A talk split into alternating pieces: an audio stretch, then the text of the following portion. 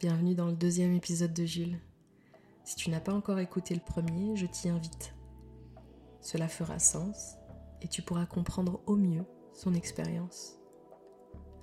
Aussi, je me dois de te prévenir de certains trigger warnings.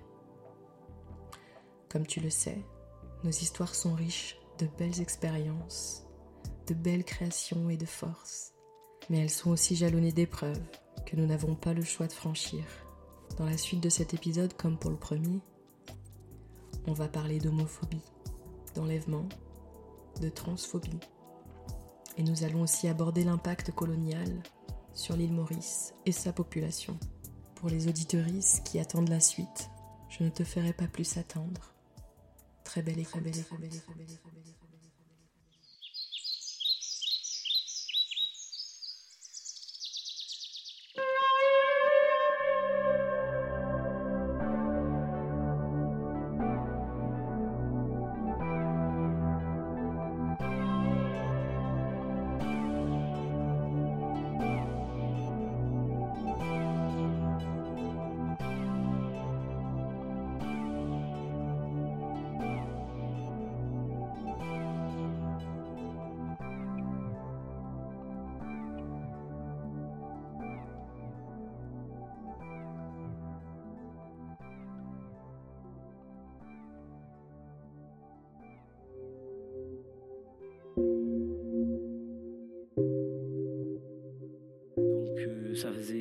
déjà que je n'avais pas de nouvelles de ma copine de l'époque. Donc j'ai réussi à contacter quelques journalistes. Certains ne voulaient pas en parler du tout parce que, ben voilà, tabou. À savoir que la presse libre à l'île Maurice n'existe que depuis 2005. Il n'y a que deux radios privées à l'île Maurice. Il n'y a pas de télé privée. Donc à cette époque, ça faisait que 5 ans qu'il y avait de la presse. Voilà, de la presse libre qui euh, essayait de, garder sa liberté, mais qui quand même choisissait euh, ses sujets très prudemment pour ne pas heurter la population mauricienne et surtout le gouvernement, pour, pour dire la vérité. Donc euh, voilà, plusieurs journalistes ont refusé de parler de cette histoire jusqu'à ce qu'il y en ait un de la radio, merci la radio, qui décide de, de nous accueillir dans son émission et de, de, faire parler de cette histoire. Donc heureusement, merci à cette radio euh, qui nous a invités, qui nous a écoutés, qui a appelé un avocat. Et l'avocat a fait la liste de toutes les infractions pénales et civiles qui avaient été faites euh, par la famille. Donc la radio a contacté le commissaire de police. Le commissaire de police s'est retrouvé obligé de réagir puisque voilà, trop de personnes commençaient à s'intéresser à ce, cas précis. Et voilà,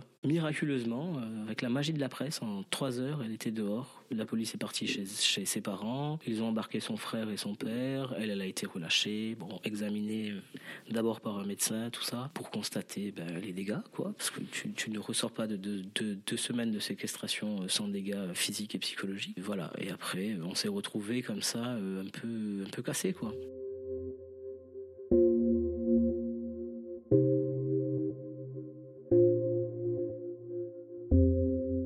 Après cet événement, ben, c'était génial parce qu'il y avait toute une vague de soutien de gens qui retrouvaient mon numéro de téléphone, mon adresse, mon, adresse mail, mon adresse Facebook, qui envoyaient des messages de soutien. C'est super, c'est génial, tu nous donnes de l'espoir, trop cool.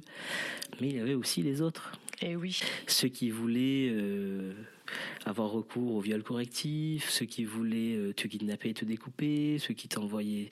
Bref, j'ai reçu des, des menaces de mort, des voilà, c'était très vite, c'est devenu assez insoutenable parce que les gens euh, me reconnaissaient dans la rue, me crachaient dessus dans le bus. Donc euh, très vite, je me suis dit oulala, il faut partir. le destin ou un coup de chance, mais j'ai reçu pile poil à ce moment-là mon visa pour venir étudier euh, à Toulouse.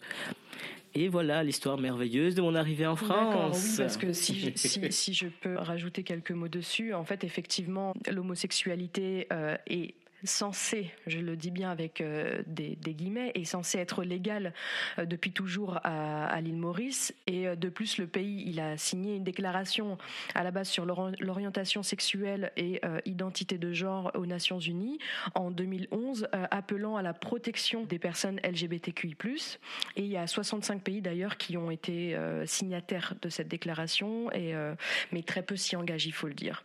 Il faut le dire, ça reste sur le papier. Et donc, il est censé avoir euh, justement euh, une dépénalisation euh, de l'homosexualité, mais à l'exception en fait de la sodomie, parce que il y a toujours une loi qui est d'ailleurs une loi coloniale, il faut le préciser, qui a été, ça c'est des, lois coloniales qui ont, été dans toute l'Afrique parsemées, hein. semées même j'ai envie de dire ça clairement. Et celle-là particulièrement, il me semble que ça vient du règne britannique de la cette loi sur la sodomie, en tout cas, on l'a hérité euh, de notre période de colonisation euh, des Anglais, oui. Donc c'est la section 250 du Code pénal de 1838 qui dispose toute personne coupable de crime de sodomie pourra être soumise à une servitude pénale ne dépassant pas 5 ans. C'est ça. Donc jusqu'à 5 ans de prison. Oui, c'est comme si pour l'homosexualité euh, masculine. voilà. Et l'homosexualité féminine est invisible. Il n'est pas cité dans aucune, jurisprudence, aucun texte de loi. Donc, euh, oui, parce qu'au final, elle existe bien et, elle est bien discriminée. Sauf que euh, on l'invisibilise dans les lois euh, totalement, quoi. Et, et, au final, il n'existe aucune, actuellement en tout cas, aucune reconnaissance légale pour les personnes homosexuelles et également les couples homosexuels ou LGBTQI+. Tout à fait. Il n'existe pas non plus de, de de parcours de transition euh, pour les personnes trans, transgenres. Euh, c'est très très difficile euh, d'avoir un changement d'état civil ou, ou ne serait-ce qu'un changement de prénom avec la cour de l'île Maurice. Donc oui, c'est un peu une, hypocrisie. ce texte signé en 2011 que tu cites, c'est de l'hypocrisie. comme tu dis, il y en a beaucoup qui le font. L'île Maurice est un pays qui est très réputé comme étant une, destination touristique de luxe. Donc elle n'a pas intérêt à ce qu'à côté, euh, on voit à quel point euh, elle maltraite sa population locale. Et oui, parce qu'en en fait, même sur les papiers, il y a aussi légalement une interdiction à la discrimination liée à l'orientation sexuelle à l'embauche, en référence à la loi sur l'égalité euh, des chances de 2008. Euh, mais comme tu dis, d'un autre côté, il n'y a aucune reconnaissance des LGBTQI. Euh, les LGBTQI n'ont pas le droit de donner leur sang, n'ont ni accès à la FIV. L'adoption n'est pas possible. une personne ne peut changer son état civil, comme tu as pu le dire et aucune loi pénalise les discours de haine contre les LGBT également les LGBTQ+. D'ailleurs, en 2019, il y a même eu une Pride qui a été organisée de base, par le collectif Arc-en-Ciel et qui s'est vu forcé d'annuler l'événement suite au positionnement homophobe, particulièrement lors d'une contre-manif et clairement, euh, clairement homophobe, quoi. Donc on peut dire que clairement c'est assez complexe et assez vague au niveau, euh, au niveau des droits euh, LGBTQ+ euh, à, l'île Maurice, quoi. Oui, l'île Maurice reste un pays quand même très traditionnel. on, se vante beaucoup de notre diversité, c'est-à-dire que l'île Maurice vraiment, on, y trouve toutes les religions du monde le, bouddhisme, le judaïsme, le christianisme, l'hindouisme, l'islam vraiment, c'est dans notre sang, c'est dans notre culture, c'est dans notre cuisine, c'est dans notre, dans notre musique. vraiment, ça se, ça se voit qu'on grandit ensemble et qu'on vit ensemble toutes ces communautés depuis très longtemps et qu'on a appris à apprécier euh, les traditions des uns et des autres. Si tu regardes la liste des jours fériés de l'île Maurice, par exemple, c'est des, jours, des, des, fêtes religieuses de plusieurs religions et ça c'est génial mm. parce qu'on nous apprend très jeunes à l'école à respecter la tradition et à comprendre surtout la signification derrière les traditions religieuses de chacun. Donc voilà, ça c'est une fierté, c'est une force, mais il faut aussi dire que ça reste aussi dans la politique quelque chose de très ancré la religion et que énormément de politiciens à l'île Maurice utilisent l'argument communautaire pour se faire élire et pour diviser les populations entre eux. C'est-à-dire bon alors c'est pour donner un exemple, tu vas très vite voir de quoi je parle. Euh, jusqu'à maintenant, euh, les premiers ministres de l'île Maurice n'ont été que hindous depuis 60 ans. Sauf une fois, un franco-mauricien, qui a duré, lui, un an et demi, deux ans. Mais euh, tous les premiers ministres de l'île Maurice sont hindous et viennent d'une caste élevée dans les vaches, dans la religion hindoue. Donc tu vois que quand même, il, y a derrière toute cette diversité des, cloisons quand même qui sont très bien ancré. Les, les, religions ne marchent pas sur les plates-bandes les unes des autres. Mm. Et le Premier ministre est, hindou, souvent, 99% du temps, parce que 50% de la population est hindoue. Il y a énormément de brassage hindou à l'île Maurice. Donc, parce qu'il y a cette majorité, il y a énormément de personnes qui se retrouvent discriminées. Par exemple, la population créole africaine de l'île Maurice, euh, descendante d'esclaves, qui a été pas libérée, je, je, tiens vraiment à le dire, les esclaves n'ont jamais été libérés, en tout cas pas à l'île Maurice, ils ont été rachetés, 8 pounds sterling par tête, donc c'est le gouvernement mauricien qui a racheté les esclaves pour qu'ils puissent être libérés. Parce qu'il y avait un contentieux juridique à l'époque. Les propriétaires d'esclaves disaient on les a achetés, on a acheté cette marchandise, il faut qu'on soit dédommagé avant de pouvoir la lâcher. Donc l'État mauricien s'est endetté auprès de l'Angleterre pour pouvoir relâcher la population africaine esclave. Cette population a été reléguée au second plan. On ne leur a pas donné du travail. Les Anglais venaient d'ouvrir un nouveau comptoir dans les Indes ils ont préféré se fournir en travailleurs des Indes, de faire des contrats pourris, caducs. Hein, vraiment, euh, euh, ils promettaient aux gens euh, de l'or en soulevant des cailloux, et en fait, ils arrivaient sur l'île et on leur disait Tu travailleras pendant un an pour payer ton billet, ton, ton trajet en bateau pour être venu ici. Bref, l'arnaque. Mais il n'empêche que cette population hindoue est arrivée en grand nombre, elle avait du travail et l'autre population d'esclaves qui était là, qui venait d'être rachetée, dont la liberté avait été rachetée, n'était pas employée. Tu peux me rappeler l'autre population, la, population euh, La population noire africaine, tout simplement, créole. Et jusqu'aujourd'hui, il existe des quartiers euh, qui sont euh, défavorisés où tu ne trouves que des personnes de cette descendance. Parce que il a été sur des générations euh, comme privé d'emploi tu vois. Et donc une situation de, pauvreté de génération en génération qui s'est qui s'est détériorée voilà exactement. et aujourd'hui encore cet écart il existe à l'île Maurice. Et ça on en parle quasiment jamais tu vois. C'est pas Aujourd'hui, à l'île Maurice, tu vas, tu vas, tu, demandes pour euh, dans la tête de tout le monde, les créoles, euh, c'est des, des fêtards. Ils, boivent trop, ils font trop la fête, ils ne savent pas économiser. C'est pour ça qu'ils sont pauvres. Alors que c'est, ce une discrimination sur l'emploi ancestral qu'on se traîne depuis des générations et dont personne ne parle et qui reste là, quoi.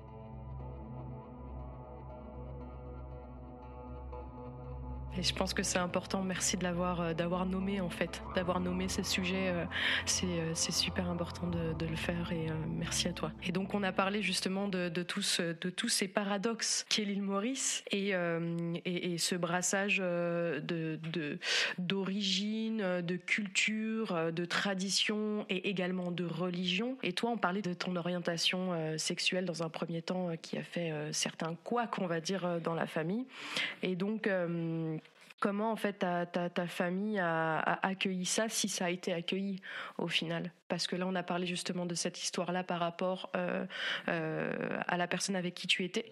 Et toi, de ton côté, en fait, comment comment ça s'est passé? On a pu euh, aussi échanger l'autre fois que tu avais vu des, des, des, prêtres. Et tout à l'heure tu as énoncé aussi le fait que tu étais dans, dans des dans des établissements euh, euh, éducatifs euh, religieux. Comment ta famille a, réagi par rapport à ton orientation? Ouh là là Alors, ma mère nous a mis, mes frères et moi, dans des établissements non mixtes parce que elle, a, elle, croit très très très très fort dans la méritocratie, dans le principe de méritocratie et de si tu travailles dur, tu vas y arriver. Est-ce que tu peux nous rappeler ce qu'est la méritocratie, s'il te plaît? Alors, la méritocratie, c'est le principe selon lequel, peu importe qui tu es, si tu fournis assez d'efforts, assez de travail, tu rempliras ton objectif et tu auras ce que tu mérites. La méritocratie repose sur le fait que tu récoltes ce que tu sèmes en termes d'efforts, si tu veux. Tu fais du bon travail, tu récoltes des compliments, tu fais euh, je sais pas, t'es une bonne personne, t'as un bon karma, tu vois. C'est, mhm. voilà, la méritocratie appliquée au travail, c'est vraiment, euh, tu vas à l'école, t'as des bonnes notes. et t'auras forcément un bon job et tu ne seras pas discriminé. Voilà, et t'auras forcément un bon job et tu ne seras jamais discriminé. Donc voilà, mes parents, ma mère surtout, croient fermement dans ce principe et elle nous a élevés avec cette valeur. Et donc pour elle, il fallait absolument avoir une, une éducation irréprochable. Donc euh, moi je parle trois langues, euh, anglais, français, créole, un peu espagnol.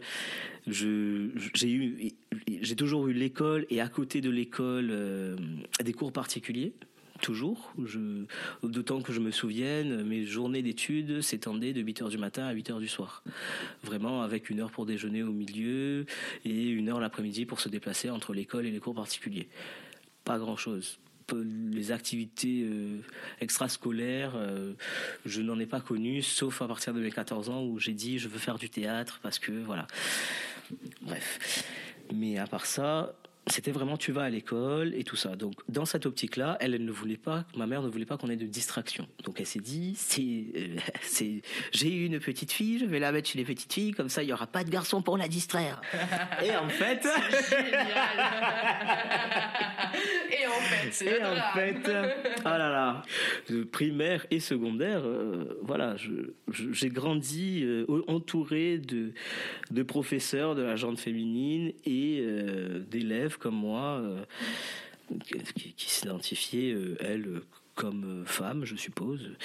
Bon, pas toutes, mais voilà. Mais en tout cas, ça m'a donné l'occasion de grandir et de m'épanouir et de découvrir vraiment euh, d'être dans un environnement rempli avec des, personnes euh, fortes, quoi. Ouais, mais toi, tu l'as su tôt. Excuse-moi, je te coupe, mais ton, à l'époque, en tout cas, ton homosexualité que tu découvrais, tu l'as su tôt? Ah oui, moi, je, à 10 ans, c'était plié. Hein. à 10 ans, c'était plié. Mais après, avec l'adolescence, la puberté, à l'école, les études là, oh oui, t'as pas un petit copain, tout ça, là, Oui, j'ai essayé, j'ai dû rouler une pelle à un ou deux gars, ça c'est arrivé.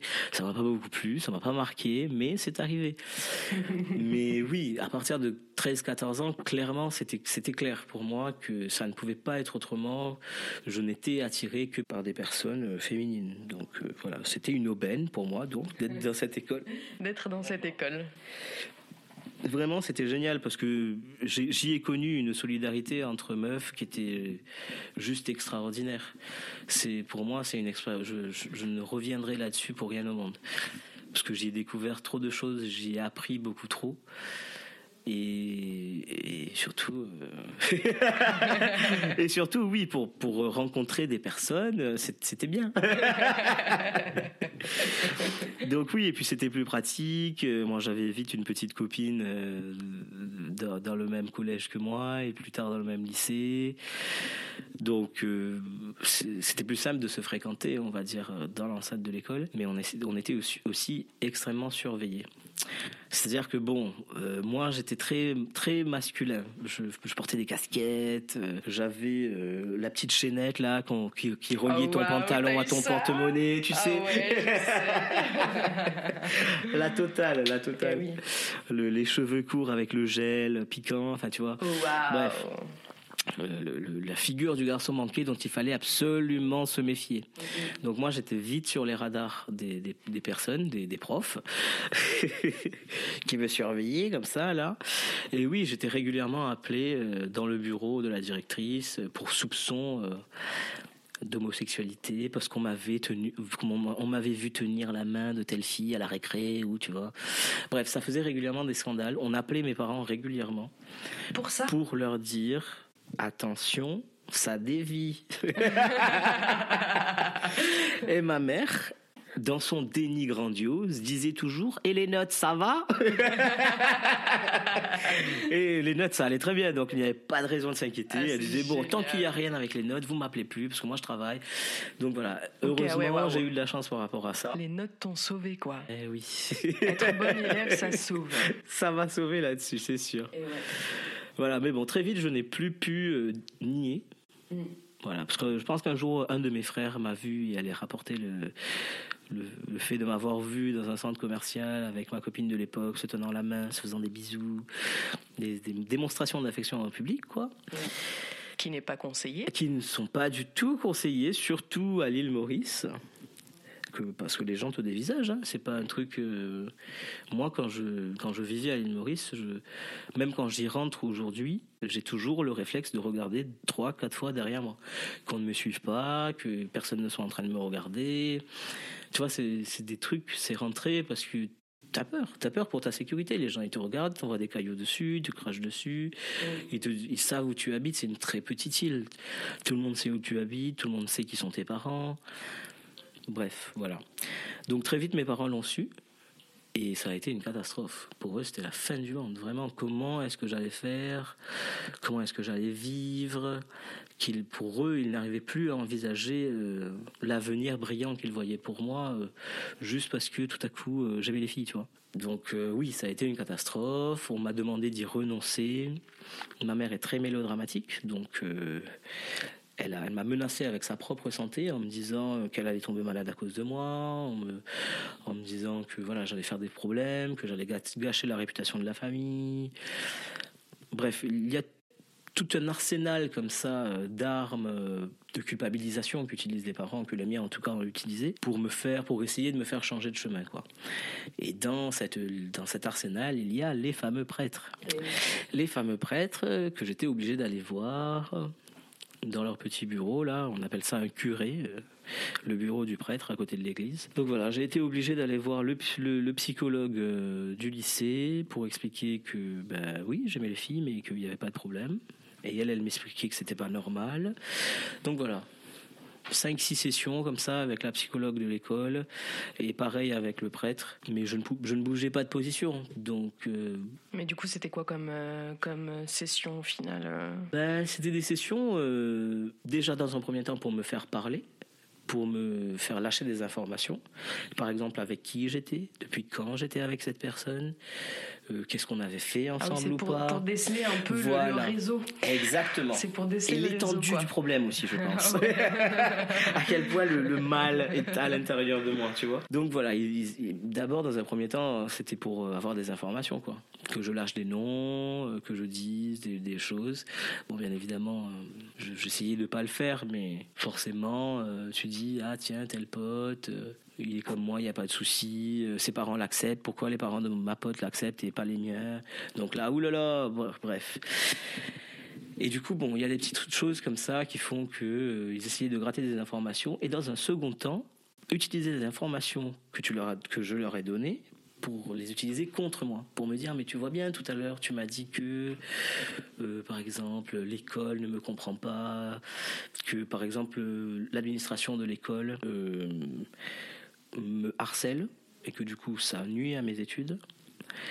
Donc utiliser cet argument en me disant mais si tu n'aurais si tu n'avais pas ce comportement l'école ne t'harcèlerait pas donc tu n'aurais pas de soucis avec l'école et donc tes notes n'auraient pas de soucis non plus. Donc Bourrage psychologique quoi c'est exactement. Donc ça a été ça pendant quelques semaines plusieurs séances avec soit le psychologue soit le prêtre à te faire penser qu'il y a un problème en fait, que tu as un problème dans ta tête, qu'il faut absolument se tourner vers Dieu, qu'il faut absolument s'expier de ses péchés, qu'il faut absolument se racheter, que là je suis dans le pile dans le chemin rouge vers l'enfer, que vraiment euh, si c'est pas maintenant que je change de pas, ce sera jamais que je peux pas euh, pervertir les filles des autres. oui, forcément, parce que, c'est toi qui les pervertis en tant que, en plus en tant que garçon manqué entre euh, gros guillemets. Exactement. Il fallait que j'accepte ma féminité, qu'il fallait que je que je me vois tel que Dieu m'avait fait, et que j'accepte cette enveloppe corporelle comme elle était, et que je l'utilise comme la société veut que je l'utilise, c'est-à-dire en ayant de bons résultats, en ayant un diplôme, en ayant des enfants, en me mariant.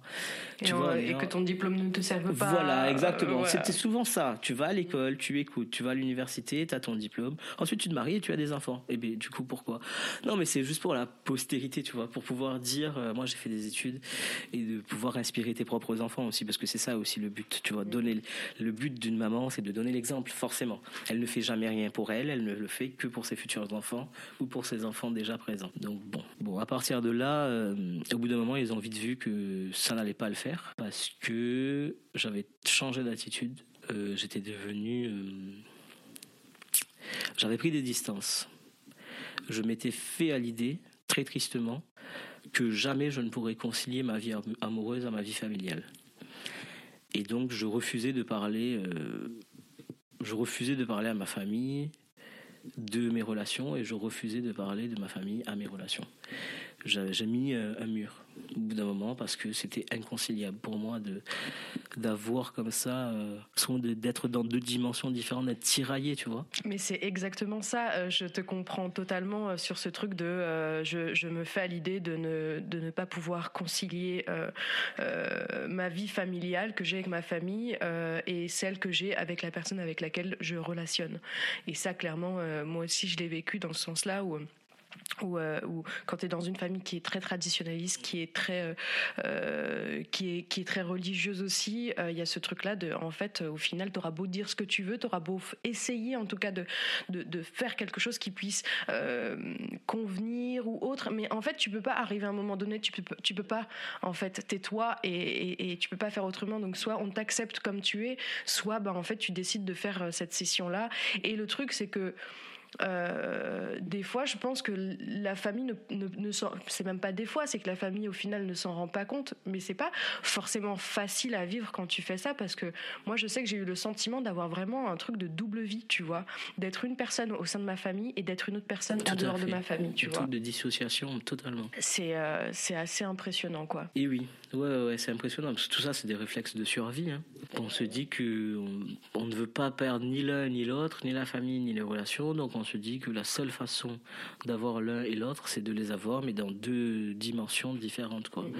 Ouais, mais euh, je pense qu'arrivé à un moment donné, tu te retrouves, euh, tu trouves un, une voie sans issue, en fait. Tu te, tu te, tu te confrontes à un, mur, dans le sens où, euh, arrivé à un moment donné, par exemple, bah, quand on parle de transidentité, ou en tout cas au sens large d'expression de genre et d'identité de genre, que, que ça se voit ou non, en tout cas que tu te ressens différemment des normes de genre de la société, donc peut-être non binaire, peut-être à genre, peut-être euh, peut-être euh, complètement euh, de, de l'autre côté du spectre.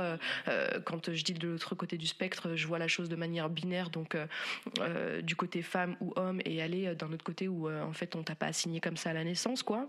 mais à un moment donné, ben, quand tu es mégenré, à chaque fois que tu vas voir ta famille, ou, ou qu'en fait t'es juste pas toi-même et t'essayes d'être une autre personne que tu vois correspondre et, et leur faire plaisir en fait, bah, arrivé à un moment donné, je pense que tu arrives à une voie sans issue et qu'il est important euh, euh, aussi euh, ouais, de, bah, de vivre pour soi en fait. Tu vois, c'est, c'est, j'allais dire s'affirmer, mais c'est pas forcément une question de s'affirmer ou pas. Oui, c'est une question de s'affirmer, mais euh, avant tout, c'est une question de vivre pour soi. Donc euh, s'affirmer ou pas, c'est faire sa life. Et euh, et et, et, comme a pu dire Kim dans le premier épisode, c'est c'est, c'est, c'est si tu veux vivre, vis-la, vis, prends ta vie parce que vas-y, vis-la passionnément parce que oh, personne la vivra pour toi, quoi. Et c'est, c'est aussi une réalité. Clairement, ouais. Ouais, grave. Tout à fait.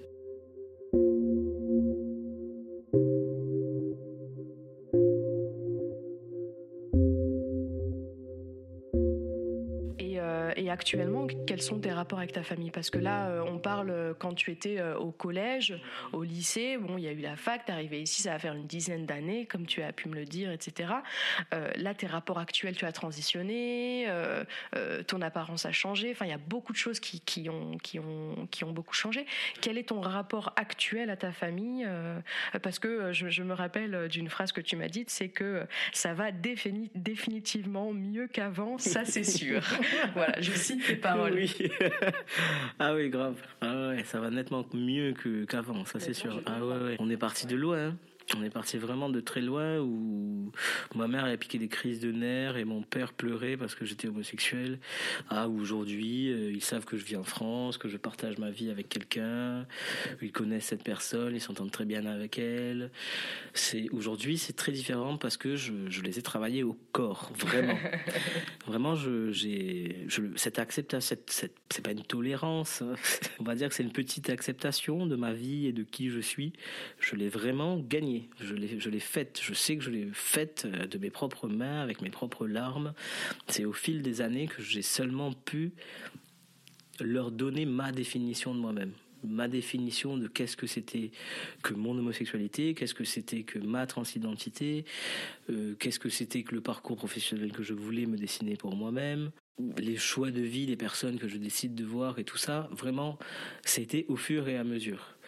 Parce que c'était pas gagné. Vraiment, au début, euh, c'était vu comme une, catastrophe. Vraiment, il n'y avait pas d'autre issue. C'était euh, ma vie, elle était finie quoi. Parce que j'étais homosexuel et que je ne pourrais jamais me marier à l'île Maurice et que je n'aurais jamais cette reconnaissance d'union civile avec quelqu'un. Dans la tête de mes parents, je ne pouvais pas acheter une maison. Je ne je, pourrais pas, je pourrais jamais contracter un prêt avec quelqu'un pour acheter une maison. Donc je serais, enfin tu vois, ils me voyaient déjà à la rue à 90 ans. Euh, non mais moi non, mais ma mère l'a envisagé plusieurs fois, je dois le dire. Elle aime bien faire des plans comme ça pour moi, mais que je ne respecte pas souvent, mais voilà. Ah, pas souvent. voilà. Bref, voilà, pour elle, pour eux, je voyais que l'avenir était flou, noir pour moi, que tout ce qu'ils avaient imaginé était tombé à l'eau. Et c'est seulement au fil des années que j'ai pu euh, en leur montrant avec ma vie. C'est seulement avec les années que j'ai pu leur montrer que ça allait en fait, que je pouvais très bien euh, faire un travail différent, que je pouvais très bien ne pas être ni avocat, ni sociologue, ni euh, maître de conférence, et être juste cuistot, être bien dans ma peau et bien gagner ma vie et, et que ce soit bien et tranquille et tu vois. Donc c'est seulement avec le temps, avec la, preuve de ma vie, que j'ai pu leur montrer que ça ira en fait. Beaucoup de patience et de temps et de discussion, ouais, de discussion, à essayer de sortir les verres du nez et à dire parce que tu vois, ne serait-ce que ça, cette histoire de prêt, de maison et de tout ça là. Euh, c'est au bout de quatre ans que ma mère me l'a dit. C'est au bout de quatre ans qu'elle m'a dit non mais tu ne comprends pas si tu n'arrives pas à te marier, comment tu vas faire pour pour construire une maison? Comment tu vas faire à 80 ans si tu n'as pas de toit sur ta tête, sur ta tête? C'est là que j'ai compris qu'elle s'inquiétait pour beaucoup plus que juste mon homosexualité. Que elle, ce qu'elle voyait, c'est l'architecture de ma vie, tu vois, de comment est-ce que j'arriverai avec un, une partenaire à construire quelque chose, à avoir une stabilité de logement, une stabilité financière, une stabilité euh, de taf et tout ça moi, à 19 ans, quand elle me dit ça, je, ne comprenais pas. Tu vois, quand elle disait juste tu n'as plus d'avenir. Mais c'est au fil des années des discussions que qu'on a pu déblayer tout ça et comprendre que ah en fait l'homosexualité c'est pas vraiment le problème. Le vrai problème c'est que ton enfant n'a pas le droit légalement de s'unir à un autre être humain pour construire un avenir légitimement. C'est ça le problème. C'est un problème juridique. Ça n'a rien à voir avec moi.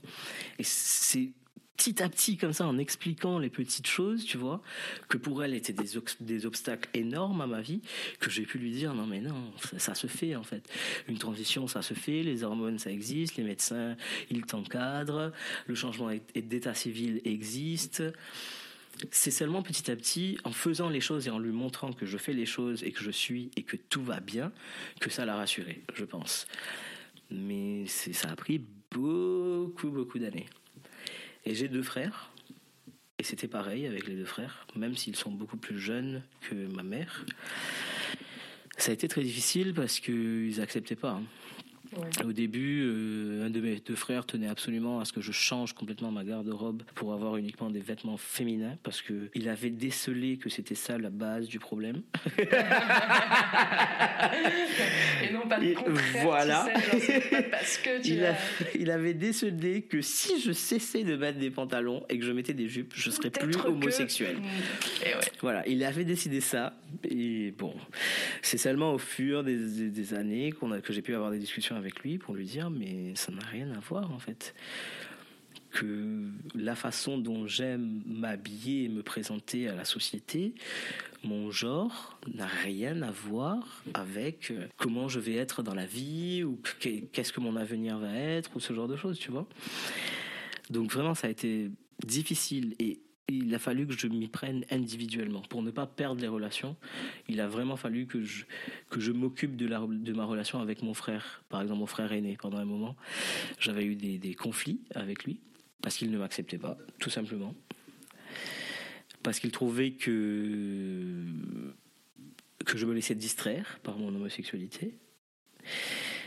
Et du coup, lui, il avait décidé que ça n'allait pas et qu'il fallait, fallait que je change, quoi.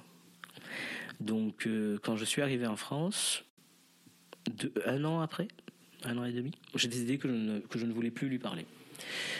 Euh, il avait trop d'emprise sur moi. Je, culpabilisais vraiment beaucoup de ce qu'il me disait. Il avait des mots forts, un caractère fort. sa déception était grande et il me le faisait comprendre. Et donc, euh, j'ai coupé les ponts. Pendant deux ans, je ne lui ai pas parlé. Je lui ai dit pourquoi. Et après ça, on a redessiné une relation.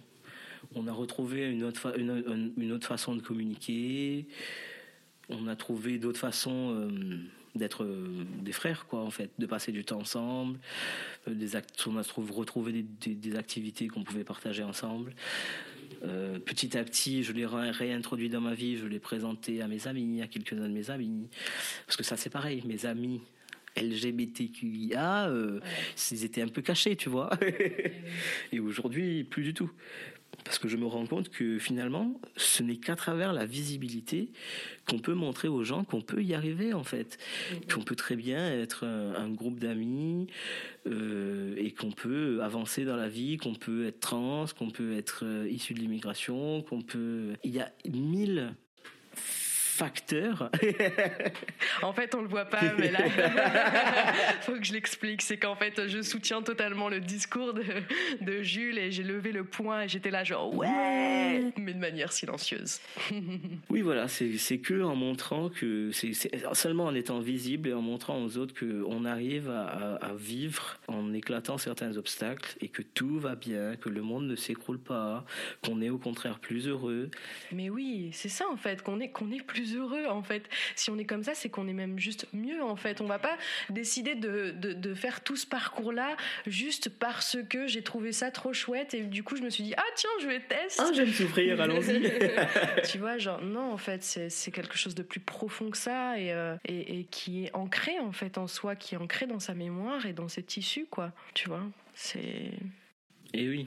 Et il faut qu'on le fasse, et il faut qu'on le montre, et il faut qu'on montre, qu'on soit visible dans la pluralité de façons d'être et de vivre qu'on a et qu'on est, juste pour montrer aux gens, à ceux qui arrivent après, que c'est possible, quoi.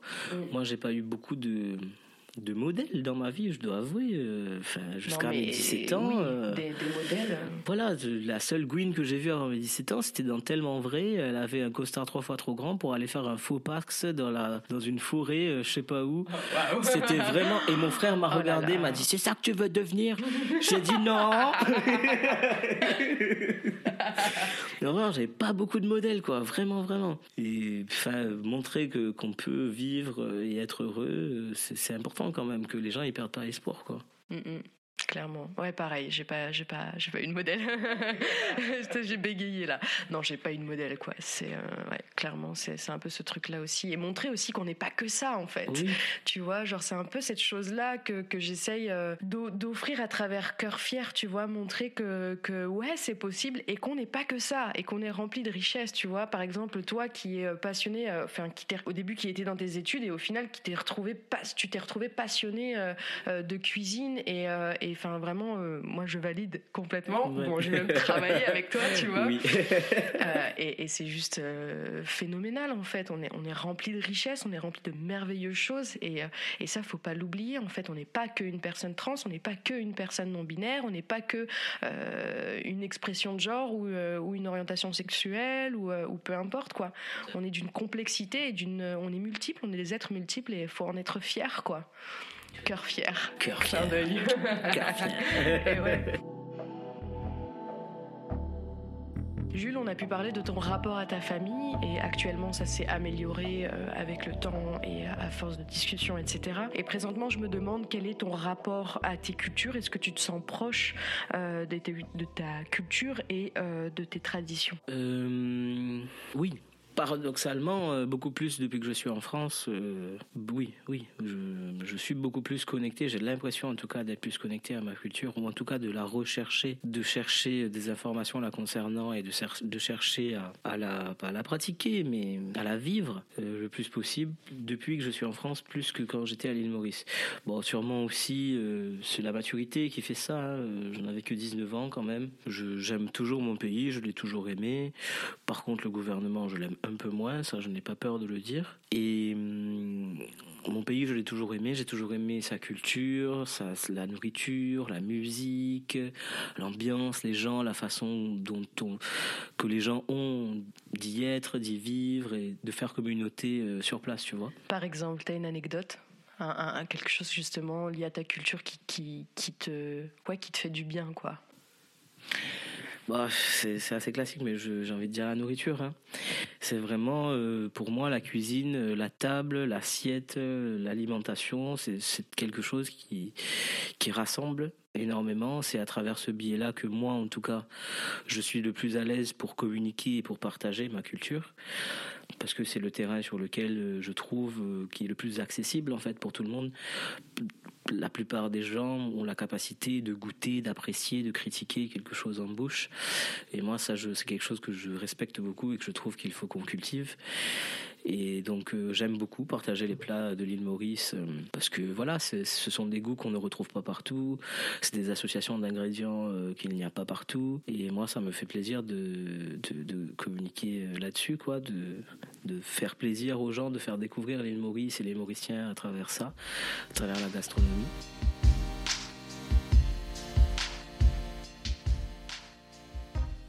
Et tout à l'heure, tu disais que justement, tu n'as pas eu de modèle euh, sur lesquels te référencer. Euh, j'ai également appuyé cette chose-là dans le sens où, euh, je, je, partage cette même expérience.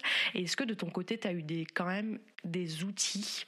Est-ce que tu as quand même eu des outils qui, qui, qui t'ont permis, en fait, aujourd'hui, bah, d'être la personne que tu es présentement, d'avoir dépassé toute cette, cette expérience-là, d'être une personne épanouie, j'ai l'impression. Si tu peux me le confirmer ou pas, hein, mais, euh, mais voilà, est-ce qu'il y a eu des outils, euh, je sais pas, euh, des objets, un livre, une phrase qui a pu te faire tilt, un événement qui a pu te, te, te, faire tilt pour cette chose-là de, ok, ben en fait, je vis pour moi et, et, ça y est, je, dépasse tout ça, quoi, c'est bon. oui, plusieurs livres, je dirais. Hein. Mais bon, pour moi, je pense que c'est que, c'est beaucoup passé par la musique. La musique, c'est quelque chose que j'apprécie beaucoup. D'ailleurs, tu le sais, je cuisine toujours en musique. Toujours en musique. toujours. Parce que voilà, pour moi, c'est euh, une autre façon de véhiculer euh, des émotions, une histoire, des leçons aussi. Et bon, ben, moi, c'est la, la, musique mauricienne. Hein. Je sais pas si tu connais euh, Kaya. C'est un chanteur mauricien qui aujourd'hui est mort, qui a été euh, assassiné par la police, victime de violences policières, qui est mort en cellule il y a une trentaine d'années. Non, je dis des bêtises, il y a 20 ans exactement. C'était, euh, il venait, il faisait partie de la population euh, des personnes créoles, africaines, de ces personnes dont on parlait tout à l'heure et qui ont été discriminées. Et lui venait de Chamarel, un village en haut d'une montagne particulièrement réputé comme étant euh, le sanctuaire des personnes de la communauté Rastafari à l'île Maurice. Et lui, il en faisait partie. Il était extrêmement doué. Euh, c'était un, musicien incroyable. Il a créé une nouvelle catégorie, une nouvelle sorte de musique qui s'appelle le Ségué, qui est le mélange entre le reggae et le Sega mauricien qui est un truc spécifique, ça n'existe que à l'île Maurice et c'est vraiment très chantant et très sympa comme, comme sonorité, euh, calé sur les rythmes du, des battements du cœur et tout ça. C'est bref, c'est le genre de musique en tout cas qui moi me parle. Et Kaya a toujours eu euh, des chansons engagées où il chante en créole, il l'affirme, il ne veut pas chanter en anglais ou en français parce qu'il dit que c'est sa langue, c'est la langue de l'île Maurice et je je respecte cet attachement euh, à la langue créole qui depuis 2018 seulement est devenu une langue. Avant, c'était considéré comme étant seulement un dialecte. Aujourd'hui, on, l'enseigne euh, à l'école à l'île Maurice, ce qui est une victoire. C'était que ça a été très très très très longtemps considéré euh, par euh, l'élite industrielle et intellectuelle de l'île Maurice comme étant la langue des esclaves, la langue pas bonne de, de, sauvage, quoi, de pas, pas de civilisé. En tout cas, les langues civilisées, l'île Maurice, c'est l'anglais, le français d'ailleurs. À l'école, on enseigne en anglais le système juridique est basé euh, sur le système juridique anglophone. Mais par contre, le fondement constitutionnel mauricien est basé sur le code civil français. Parce que voilà, la double colonisation a amené une certaine la modélisation des infrastructures différentes. Tu vois, ça s'est fait au fur et à mesure de la colonisation, quelque Ouais, on voit encore le, là aussi, c'est un très très bel exemple de, du colonialisme et euh, actuellement, présentement, de toujours son, son impact qui est toujours présent. En fait. Tout à fait. Exactement. La langue la plus parlée à l'île Maurice c'est le créole et pourtant la langue officielle c'est l'anglais. Et la langue que tout le monde comprend à la télé, les journaux télévisés sont en français. Donc c'est une population trilingue parce qu'elle veut pouvoir suivre l'Europe parce qu'elle veut pouvoir suivre l'Occident. Heureusement qu'il y a certains intellectuels mauriciens, certains écrivains qui sont très attachés à la préservation de la langue créole et qui du coup ont commencé à militer auprès de l'UNESCO pour qu'elle soit reconnue comme une langue à part entière et non seulement un dérivé de langue, un dialecte ou quelque chose, tu vois. Donc ça, ça a été une victoire. Il y a maintenant des dictionnaires euh, créole français, euh, créole anglais, ça c'est chouette. Donc euh, oui, si je devais citer des gens qui m'ont inspiré, euh, qui n'ont rien à voir avec la population LGBT ou ses problématiques, mais qui pourtant, euh, à travers la notion de liberté, la façon qu'ils ont de communiquer leur idéal, si tu veux, de liberté et d'égalité pour les êtres humains, m'ont inspiré moi. Je, dirais Kaya, je dirais Kassiga, qui est un groupe de musique mauricien. Bon, si franchement, je dis tous ces noms, si vous pouvez aller voir en ligne, faites-le, ça vaut le ça vaut le détour justement demander, est-ce qu'il y a euh, particulièrement un titre que tu euh, conseillerais euh, qui, t'a marqué de Kaya, par exemple? Alors, de Kaya, c'est Simela Lumière, qui veut dire le chemin de la lumière, tout simplement. Et c'est une, chanson très philosophique. qui questionne notre grandeur ou pas en tant qu'être humain sur cette terre et à quelle échelle est-ce qu'on bénéficie de la terre ou et à quelle échelle est-ce qu'on lui rend ce qu'elle nous donne, tu vois? Et voilà, donc, comme poète mauricien, je, citerai Shenaz Patel, qui est une femme euh, juste extraordinaire, qui a contribuer à ce que la langue créole soit reconnue euh, internationalement et aussi à l'île Maurice et qu'elle soit intégrée dans les programmes scolaires et de permettre aussi aux enfants de s'exprimer en créole à l'école parce que avant c'était interdit, c'était pas c'était pas bien vu quoi, vraiment. Euh.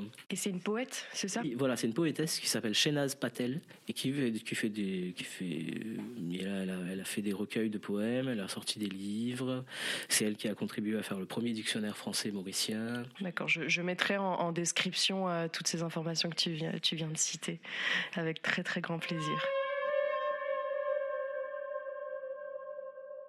Et donc voilà, j'imagine que j'imagine que toute toute cette expérience-là t'a fait énormément grandir, t'a nourri, t'a enrichi, et euh, et je voudrais savoir quels sont tes plaisirs de vie au quotidien. Qu'est-ce qui fait sourire ton cœur? Oh, ouais. C'est très joliment formulé. Eh bien moi, euh, j'ai plusieurs amours dans ma vie. j'ai les chats, j'ai deux chats. J'adore mes chats. Sans eux, euh, je je sais pas. Ils m'ont aidé à traverser pas mal de, coups durs, de, à traverser, euh, à m'accrocher à travers l'isolement et ce genre de choses et l'exclusion et tout ça. Je dois avouer que les premières années en France n'ont vraiment pas été faciles. J'ai vraiment galéré avant de trouver le, milieu LGBT toulousain. Et donc, et avant ça, je, je n'avais pas d'amis, il faut le dire. J'ai beau avoir un caractère sociable, mais je ne trouvais vraiment pas des gens qui me ressemblaient un tant soit peu, avec qui je puisse faire du lien et tout ça. Donc, euh, quand j'ai eu mes chats, vraiment, c'était un ancrage pour moi. ils m'ont aidé à travers pas mal d'épreuves. Donc, j'adore passer du temps avec eux. Et après, j'adore les plantes. Dès que j'ai l'occasion, je fais des petites boutures. J'en suis témoin. Tu en es témoin. Voilà, j'adore planter des petites graines, voir les choses pousser, évoluer, se transformer, grandir. Parce que voilà, je trouve qu'il y a une magie simple là-dedans et qui est juste incroyable et qu'on n'a toujours pas réussi à totalement comprendre. Et je pense qu'il y a une partie de toute cette magie qui nous échappe et qu'on ne comprendra peut-être jamais. Mais moi, j'aime je suis juste content de pouvoir contempler la magie que c'est, ce que ça produit, et ce que ça m'apporte comme sensation visuelle, olfactive et tout ça. Et voilà, donc euh, on peut dire un peu généralement que j'aime la nature, mais bon, ce serait un peu vite fait comme conclusion, quoi. Mais oui, j'aime beaucoup les plantes, j'aime beaucoup les fleurs, j'aime beaucoup euh, faire des petites boutures, euh, voir les choses pousser. C'est ce qui fait sourire ton cœur. Voilà, exactement. C'est ce qui fait sourire mon cœur, de voir les choses petit à petit, des petites feuilles, une petite feuille qui devient moyenne et ensuite grosse. T'es un cœur fier. Je suis un cœur fier, voilà. C'est merveilleux, c'est merveilleux. Et puis la cuisine, bien sûr, ça c'est le mon amour principal. Je ne se passe pas un jour sans que j'ai envie de d'essayer une nouvelle recette ou ou d'en améliorer une autre ou, ou ce genre de choses. Donc ouais, ça, ça me ça me tient, ça me, ça me garde en joie et ça me donne de l'espoir. Et surtout, ce sont des moyens qui me font plaisir à moi, qui m'apportent de la joie à moi, mais ce sont aussi des moyens par lesquels je passe souvent pour faire plaisir aux autres et pour communiquer avec les autres et, et pouvoir construire des choses avec eux aussi, tu vois.